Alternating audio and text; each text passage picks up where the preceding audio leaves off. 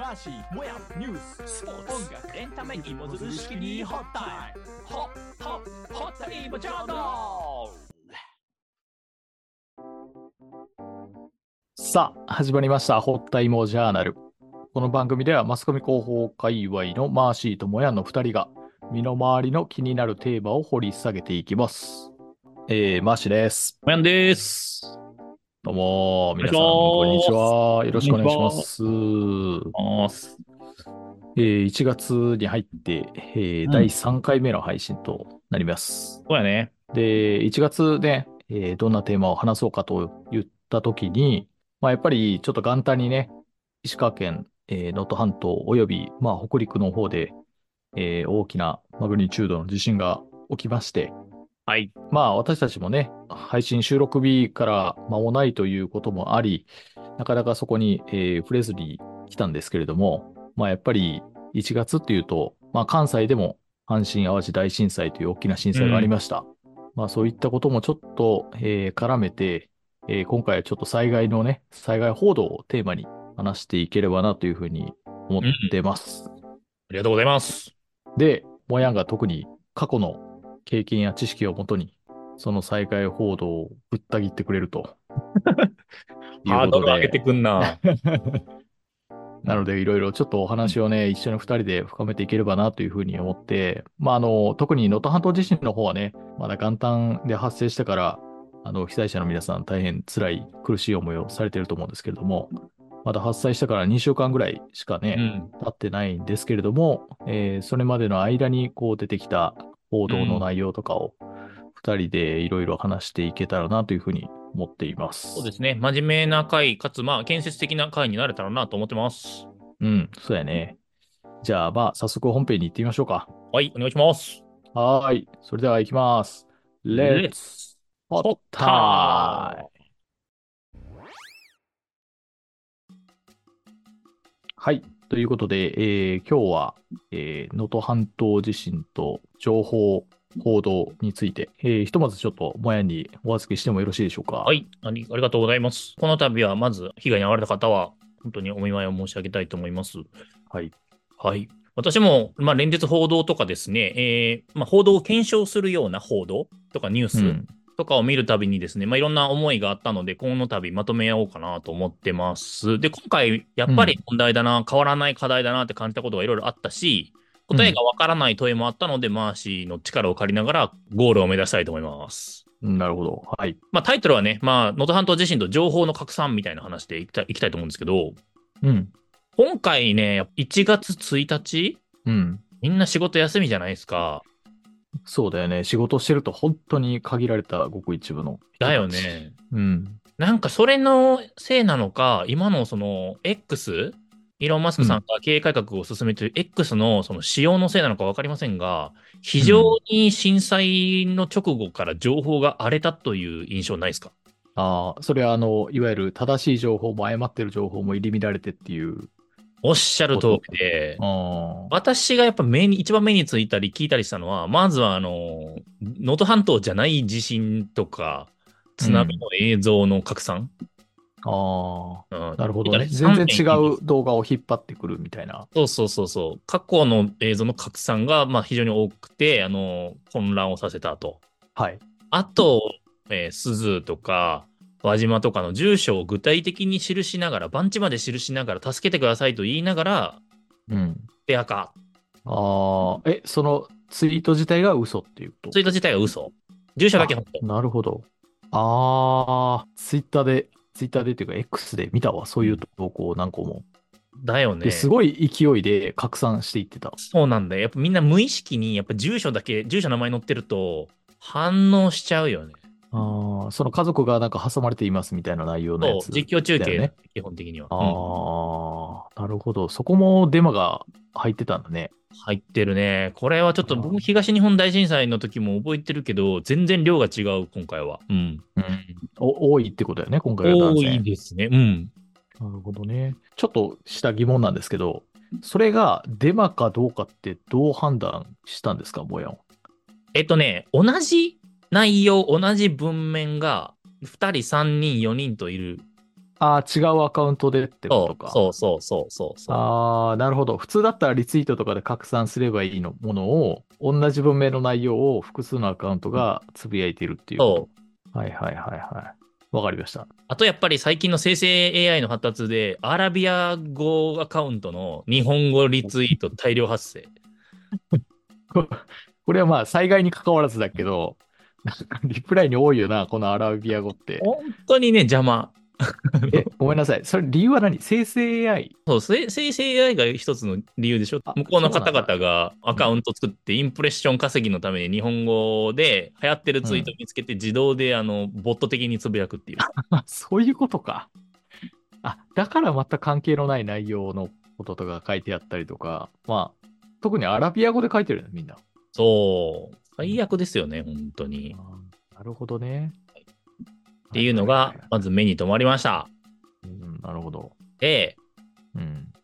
そういう混乱が一つありながら、うん。やっぱマスコミとか、じゃあ報道機関はしっかりとした情報を出さないといけないんだけど、やっぱ今回の場合って半、ね、震源地が半島であったとか、なかなか現場に行けない時間が長かったとかいうことで、うん結構報道機関も混乱しまして、一番典型的だったのは、あの、自販機嵐の話、回し覚えてます？うんうんうん。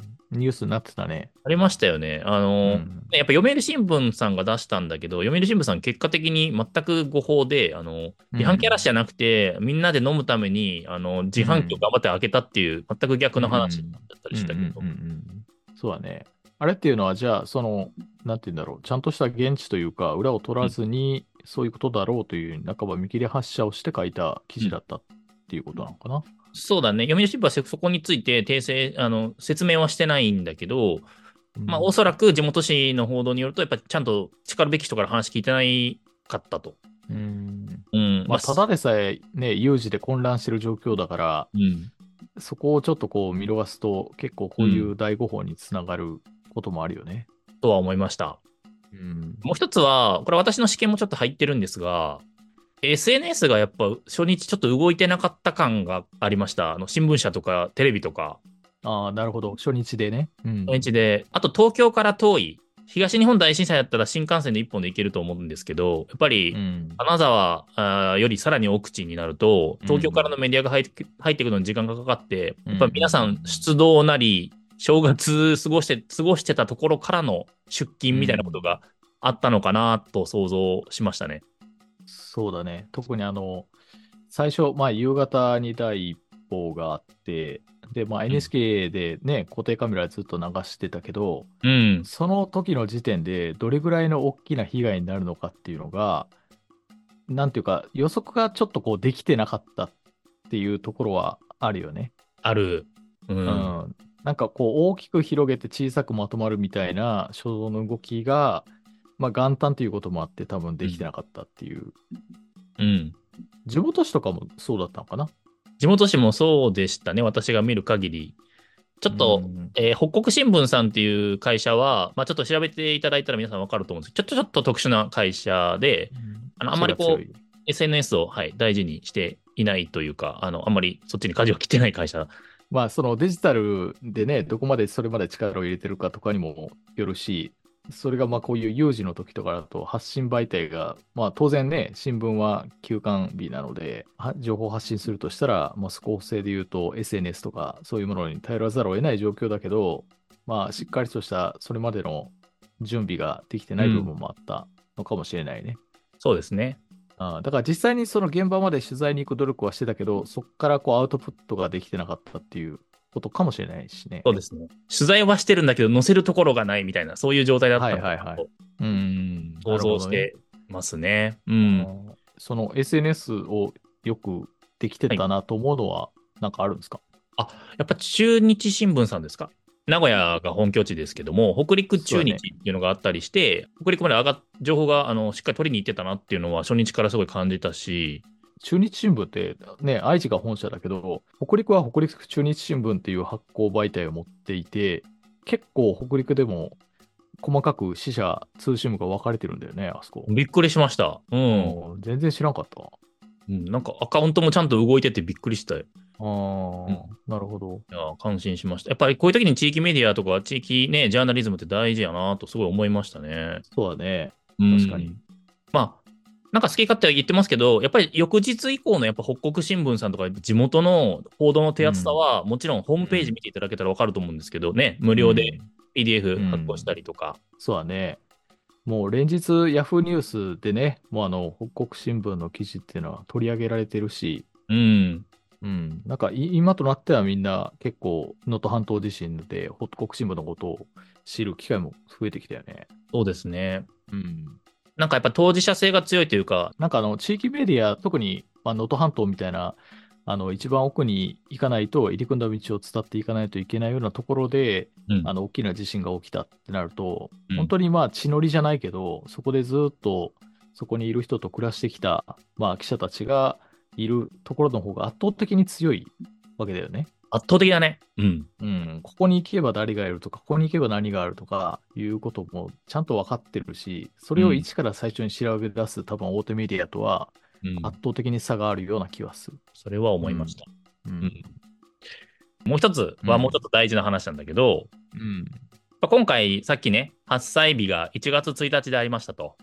うんはい。で、警察、消防も休んでる方が多い、役所もやってない、メディアは、えー新聞に関しては休館日、テレビの人もほとんど休み。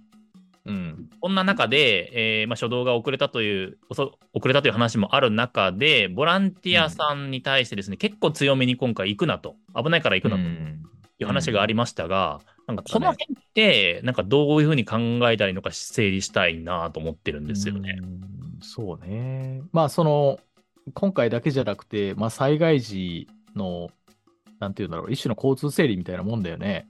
うん。いわゆるボランティアをこうすぐに受け入れるべきか、大量にまあ呼ぶべきかどうかみたいなところだと思うんだけど、まあ、なんていうか、なんだろうな、これさ、あの、調べてたら、あの、自衛隊のさ、元自衛隊の芸人のやす子がさ、うんうんあの、その、行く、行かないでっていうふうに呼びかけてたらしいのよね、テレビの中で。うん。うん。で、まあ、それは、まあ、一定説得力があって、うんあの、例えば自衛隊の人たちがこう行くってなったら、基本自分たちで収支完結できると。うん例えば食料から燃料から水から、まあ、自分たちが持って行って、基本的に誰かの邪魔になるような行為は、うんまあ、少なくともないと。だけど、うんボランティアになってしまうと、まあ、どうしても被災地の物資をこう使ってしまう場面が出てきたりとか、うん。あとはまあガソリン切れで車が立ち往生して、まあ、数少ないあの通通行ルートを妨げになるかもしれないと。うん。いうことがあるから、やっぱりその自衛隊に最初は任せて、ボランティアの人は来ないでほしいっていうふうに言ってたっていう内容なんだけど、うん。なあ一種、まあ説得力はあるかなというふうに思ったりもするんだけど、反面、一番初動で最初に来るボランティアの人たちっていうのは、基本的に多分慣れてる人たちが多いと思うんそうだよね。プロボランティアだよね、完全にね。そう、もうほんまに多分素人ボランティアじゃなくて、向こうで何をすればいいのかっていう手順を分かってる人たちうん。が現場に行くわけだから、あの被災地の迷惑になるかというと、そこまで迷惑にはならないというふうに、本質的には思ってます。ただ、あのそこは難しいのが、やっぱりボランティアと称して、なんていうか、最近だと、あのまあ、それこそ YouTuber だよね、さっき言ってた。そうだね。こういう物資を届けてきたとかね、いう形で、そのボラン純粋なボランティアだけじゃなくて、あのちょっとろくにやっぱり災害現場を知らないけれども、自分のインプレ稼ぎとか、まあちょっといいろんな事情とか意図を持って来てる人たちが増えてきてるのかなっていう印象があって、そうだな。そこをなんか仕分けするのが結構難しいというか、それをだからやっぱりジッパー人からげで来ないでっていうふうに言っちゃってるのが今の現状なのかなと思うんだよね。そうだな。なんか万難を排して来てくださいとかってなんか言いにくいしな。それじゃあ行くの行かないのどっちやねんみたいなメッセージにもなるし、うん、まあ、来ないでなる、まあ来ないでなるんかな、死者購入で言うと。あー難しいな。うん難しいよね。だから、本当になんか別に処方箋ないけど、なんだろうな、そのいわゆるプロボランティアの人たちっていうのに、まあ、ある種の権威づけをししてもいいのかなっていうふうに思うんだよね。うん。こういう緊急時に、やっぱりそのこうこうこういうことっていうのは現場の状況がある程度これまでの経験で培ってきてわかるから、こういうことをしたらいいっていうことがもうちゃんと分かってるボランティアの人たちに対しては、まあ通行許可証なり、うん。なんなりっていうものを、まあ多分半分今でもその緊急通行証とかは、まああるにはあるから、うんうんまあその人たちに付与されてるかどうかは知らないけど、そういうふうにして通れる人、通れない人みたいな関所をさ、設けるというか、まあ難しいね。でもそこを管理する別に主体がないからな。そうだね。なんかボランティアの中でも、本当にこうなラディカルな人は、ボランティアにプロもアマチュアもねえと、気持ちと物資を持っていくっていう思いさえあればいけるんやっていう人たちもやっぱ言っているんだけど、今回の状況を考えると、ちょっと全面開放は厳しかったかもしれないね。うん、厳しいと思う。だって、もう最初に通れるルートなんてもう本当に限定されちゃってたから、うん。特にああいう半島みたいな場所だったらね、うん。あの、それこそ阪神・淡路とか東日本とかうん。だったら、まあ、まだ迂回すればルートがちょっと見つかるみたいな状況もあったかもしれないけど、うん。まあ、今回の北陸の話だと、ちょっとたどり着くのにもここしかないみたいな大動脈が限られてたから、うんうん、そういう意味で言うと、まあ、そのボランティアとしてのね、熱意とか助けたいっていう意欲を持ってる人たちがいることは、うんまあ、重々承知だけど、それだけで、まあ、まかり通る話でもないかなとは思うね。それぐらい現場が厳しいと。うんあーだから、まあ、そやな。わからん。なんか一方で、ね、日にちが経ってからやっぱり被災者から聞こえてくるのは、な圧倒的に人が来なかったとか、って言われるよね。見捨てられてたみたいな感じをやっぱ言われると、じゃあやっぱ行った方が良かったんじゃねえのって思うし、まあ、僕の周りの話だけで言うと、いくつかの団体のまあ友人がいて、あの勝手に、うん。それこそ勝手に行ったんだけど、うん。現地で結構やっぱりリーダー的に現在になっててテレビ出たりとかしてるから、あやよっぽど人いなかったんだなと思ってるんですよね。ただ、まあ、人で足りてるっていう証言は得にくいけど、人で足りないっていう証言は得やすいっていう、そこの やっぱりアンビバレントな状態もあるわけよね。うんうんうん、だから、それをどこまで真に受けるかっていうのも、まあ、難しい。けあくまで結果論みたいなところもあるし、ただ、まあ、個人的にはもちろん行かないよりは絶対行った方がいいと思う。んだけど、うんうん。うんうん、でもだ誰でも来てくださいっていう風になっちゃうと、それこそ本当にじゃあ自己完結できるのかって言われたときに、えーなんかその蛍光管とか持ってませんけどとかさ、うんあの水とか、あもう水ないんですけどとかっていう風になってしまうと、本末転倒な話になりかねない。特に今回、断水がね、やっぱりすごい多かった地域だから、そね。まあ、その貴重な水をね、どこで仕入れるかとかっていうのを現地調達なんかって言ったらね、それは被災地の人に迷惑がかかるっていうの側面もあるし、そうだうん、な。難しい問題なんでしょうね。なんかボランティア実際にやってる人にちょっと話聞いてみたいよね、そこら辺は。そうだね。ううんこれからも大きな課題になると思う。やっぱり命をね、救えるのは実際マンパワーであることは間違いないんだよね、初期は。そうだね。ううん手だけ使えばできることはた多分多々あると思うので、うんまあ気持ちでもうぜひとも行きたいっていう人たちはいたかもしれないけど、やっぱあれだけやっぱつ、ね、い意図的に強いメッセージを出されると、行けた人たちが行って行けなかったんじゃないかっていう気もしている、プロの中でも。うん、そうだね。あとなんか、まあ、加えて言えるのは、ボランティアの数だけじゃなくて、やっぱりその行政とか国が主導してもっと投入した方がいいっていうのはあったかなと思うち。はあるね。うん、うん、うんなん。か、もやんが紹介してくれた、あの、紫さんっていう、あのね、震災をずっとこう、研究し続けてきた神戸大の先生が、朝日新聞の取材にも答えて、やっぱり国の初動が遅すぎたっていう話を指摘してるけど、確かにもっとあの手この手で自衛隊を投入して、うん、うん、ドバッと大量に投入して、まあ、それでその大したことなかったら、結果オーライっていううん。感覚っていうのが、当時の判断としてちょっと遅かったんかなっていう気はするよね。うんどうしてもやっぱり SNS って自衛隊さんありがとうございますであの満たされてしまってるけど、やっぱり冷静に。数字とかを見た方がいい部分はあると思う、これは。う。うんん、そうだね。なんかその、そうやな、そこら辺なんかちょっとな、気持ち悪い部分もあるんだよね。うん。なんかこう、賛美するような形というか、あのももちろんさ、まあ、自分の危険投げ打って、まあ、救出に取り組んである人たちだから、あのその行動っていうのは本当に素晴らしいものだけど、その、投入してるから何も言えない風潮っていうのは良くないし、よくない。まあ、そうそうそう、国の判断っていうのは、まあ、その時々で本当にそれだけで良かったのかっていうのは常に見ていかなきゃいけないかなと思うけど。うん。だから、まあ、主体性っていう意味では、本当はいにそういうボランティアの人たちの方が機動性が多分高いし、うん。まあ、自分たちで考えてこうした方がいいっていうふうに判断した時にすぐに行動を移せるところもあるから、そういう点ではそっちの方が断然頼もしかったりもすると思まあ、補完だよね。お互いに、多分得意分野全然違うから。う。うん、そうだね。うん。まあちょっと残りのテーマはテレビ、僕が、僕がいつも、いつも物申してるテレビなんですけど、これはちょっとエンディングに軽く回したいと思います。なるほど。わかりました。いやいや、なんかいろいろ話を結構ね、あの深めることができたかなというふうに思います。ありがとう、もやん。ありがとうございました。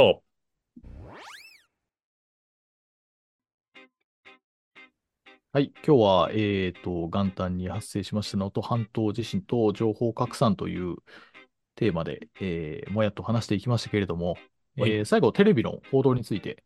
あ、そうですね。軽く2点だけ。まず一つはですね、なんか、やっぱ義援金ですよね。窓口、そんなに多くしてどうすんのって思っちゃうんですよ。各局で応募あの募集をしたり、まあ、うんテレビだけじゃなくて自治体も各自治体で募集したり、被災してない自治体も自分の市民に呼びかけたり、なんかあっちゃこっちゃに窓口あって、無駄がどっかにないのって思いませんかね。あれって一つ気になったんだけど、義援金の、えっと、渡す先っていうのは、うんその募集、えっと、募集してるところの大元によってバラバラなのかああ、一番大元はね、日本赤十字協会を通じて被災地にっていう言い方が一番多いよね。あ、じゃあ赤十字に一旦集まって、一応、その富山県だったり、石川県だったりっていう人たちに、まあ、直接お金が配られるっていう仕組みだと思ね。思ってるんだけど、特定の団体に寄寄付しますっていう団体ももちろんあるし、石川県にって言ったら石川県に行きますし、輪島市へって言ったら輪島市へに行くし、ああ、そうなんだ。なんかそこのあね、ー。やっぱりい行き先と、あの、いいまあそうやね、たくさん集めるにはすごいいい方法なのかもしれないけど、例えばテレビ局各局にしても、それぞれで募集してるっていうのは、そう、あの、まあ、いやらしい話、その会社ごとにこれぐらい集まりましたよっていう、んまあ、成果を言って見せたいという。だね。まあ社会貢献活動だよね。うん。うん。だからそこがバラバラになっちゃうっていうのは、うんまあ、その営利企業だから、その気持ちもわかるけど、そ、そこはもうい一旦結託して、あのそ、同じところに集約した方が確かにいいよね。と思います。ああ、なるほど。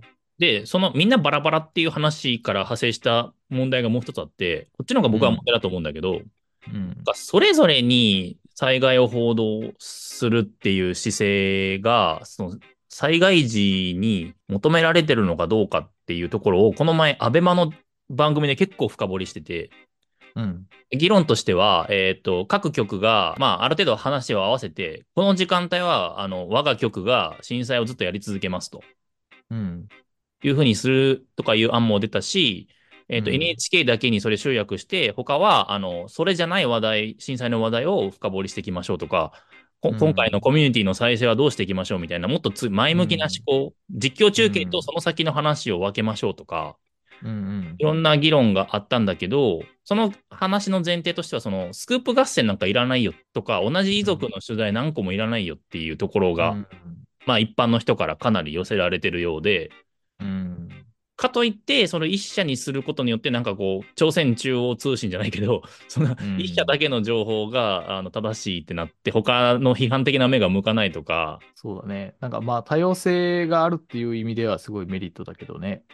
うん、うん。だけど、まあ遺族の、まあ、テーマとかになって、まあ何回も何回も違う社がね、取材をしてそれを出すことに意味があるのかっていうところだよね。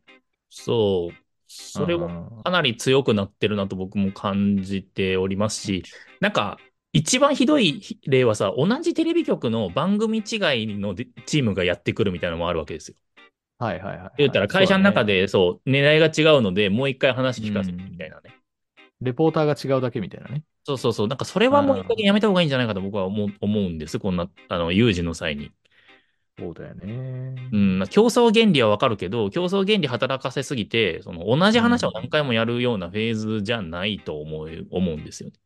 うん。なんかもう一本違う串を刺すとすれば、全然、あの、肩を持つわけではないんだけど、うんそのテレビ局側の視点に立った場合に、まあ、自分のところの、まあ、抱えている社員のレポーターなり番組制作人っていうところに、あの、災害の現場っていうものを実際にその経験をしてほしいっていう、うん。多分その、例えばこういう災害の時に、じゃあもう一人レポーター集約しようとか、うん。一チームに集約しようっていう風になると、そこの経験が継承されなくなるみたいな危惧っていうのは、なんか会社としてのジレンマとしてはあると思うんだよね。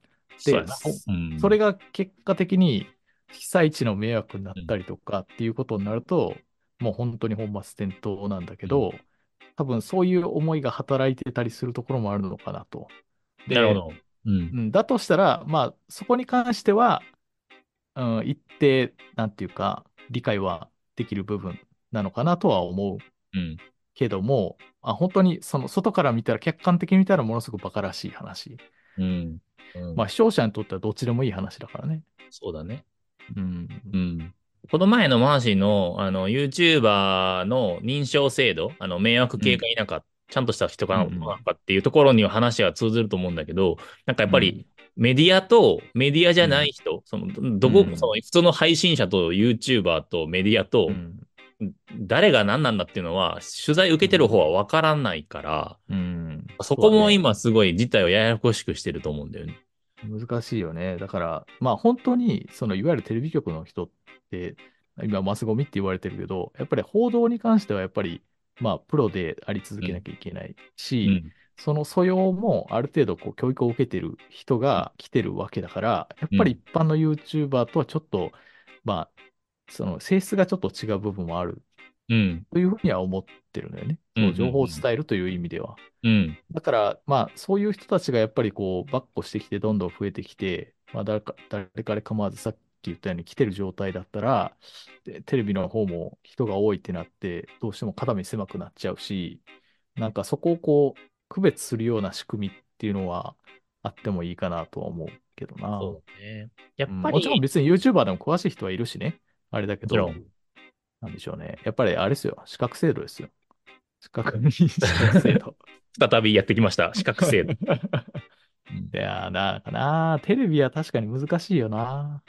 うん、な、なんだろう、その、なあ、こう、本当に同じチームで何人も何、何人も来るが来るっていうのは、そうそうそうそう。確か迷惑でしかないとは思うよな。人数がすごいからね、やっぱりね。そうだね。なんかね、新聞社とか雑誌とかだったら記者一人で完結する話が、もう何人も必機材が必要だからっていう話になっちゃうしね。うんうんなるほど。はいいや、なんか最後にいい気づきをいただきました。いえいえ。うん、なんかね、本当に、だから災害の時って全然平時と違うので、なんか情報の仕方も本当はもっとセンシティブにというか、気をつけて発信しないといけないし、見る方も気をつけて見ないといけないと思うけど、有事だからこそ、なんかそういうミスリードをしちゃったりとかっていうところもあるし、うん、本当になんかこうね、見てる私たちもなんか問われてる部分はありますね。そうだね。だから、え営利を追求してる企業同士が災害時に営利を追求しし合い続けるのかっていうところも、やっぱりこれからのうんうんうん大きな課題になるよそうだね。確かに。なるほど。はい。はい。今日はどうもありがとうございました。もや。よっしゃホットタイムジャーナル、今回いかがでしたでしょうか？えー、災害にまつわるね、えー情報発信の関するツイートは、またおいおい、えーいろんなところでいろんな方がね、あの提言をされているので、はい。まあ、ちょっとそういったものをご紹介していこうかというふうに思っています。はい。えーで、まあ、一日でも早くね、あの、現場、再被災地の方がね、復旧復興していただける、してもらえればというふうに言っております。はい。はい。ということで、まあ、今回はちょっとこう、真面目に、えーやっていきました。まあ、また来週は、えーね、少し楽しいトーンでやっていきましょはい。はい。じゃあ、どうもありがとうございました、もやん。がとうございました。はい。皆さん、さようなら。また来週。